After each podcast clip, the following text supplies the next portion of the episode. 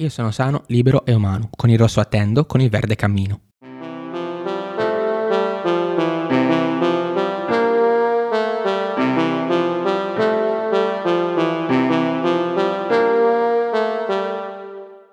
Un saluto a tutti e benvenuti nell'episodio pilota di Spritz in Tour. Ho iniziato citando le prime parole di un libro di Maxim Christan, un venditore di successo che un giorno ha deciso di trasferirsi in una piazza di Milano, perché si sa, non c'è luogo migliore della strada per chi vuole ricominciare.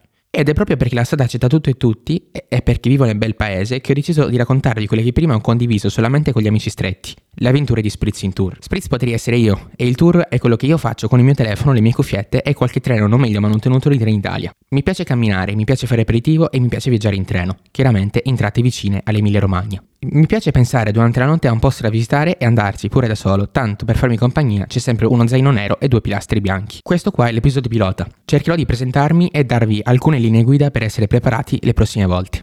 In linea di massima, escluse alcune eccezioni, Spritz in Tour è un solo trip o un trip solo perché con l'inglese non ci so fare molto bene. La tradizione vuole una partenza la mattina presto e un rientro la sera, se prima di cena è meglio. Io penso di essere fortemente meteoropatico e oltretutto a chi cazzo piace visitare posti nuovi senza il sole che splende. E adesso parlo proprio con te, cerca di ascoltarmi. Primo passo, apri Google Earth, pure se Pizzalis direbbe Google Cuore. Guarda Modena. Non guardare più Modena, guarda altrove.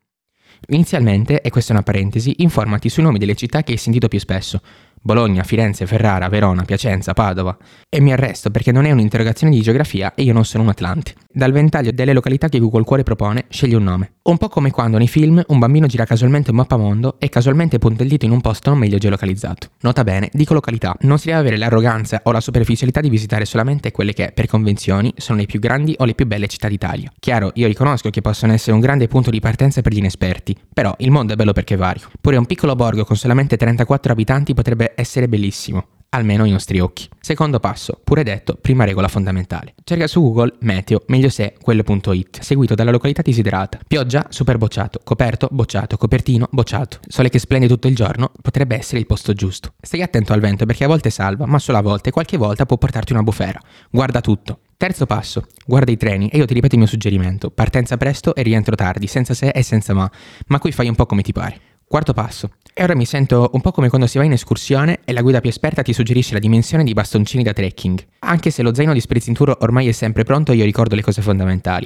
Caricatore portatile carico al massimo, ma proprio con tutta la corrente possibile e immaginabile. Se avete quelle senza fili, cuffiette cariche. Io per sicurezza conservo personalmente tre paia di cuffiette nel mio zaino. Il motivo verrà spiegato nei prossimi episodi. Se alla fine del tour è prevista pioggia, meglio portare anche un ombrello. Pacchetti di fazzoletti, sciarpa se fa fresco, borraccia e kit di sopravvivenza. A tua scelta teraglio cracker, crostatine o altre robacce piene di conservanti. I passi per questa volta finiscono qua e adesso sei pronto a partire. Non te la menare troppo, è tutto a posto e andrà tutto bene. Potresti pensare di avere un po' paura. E sì, è giusto, cretino, cretina o cretin.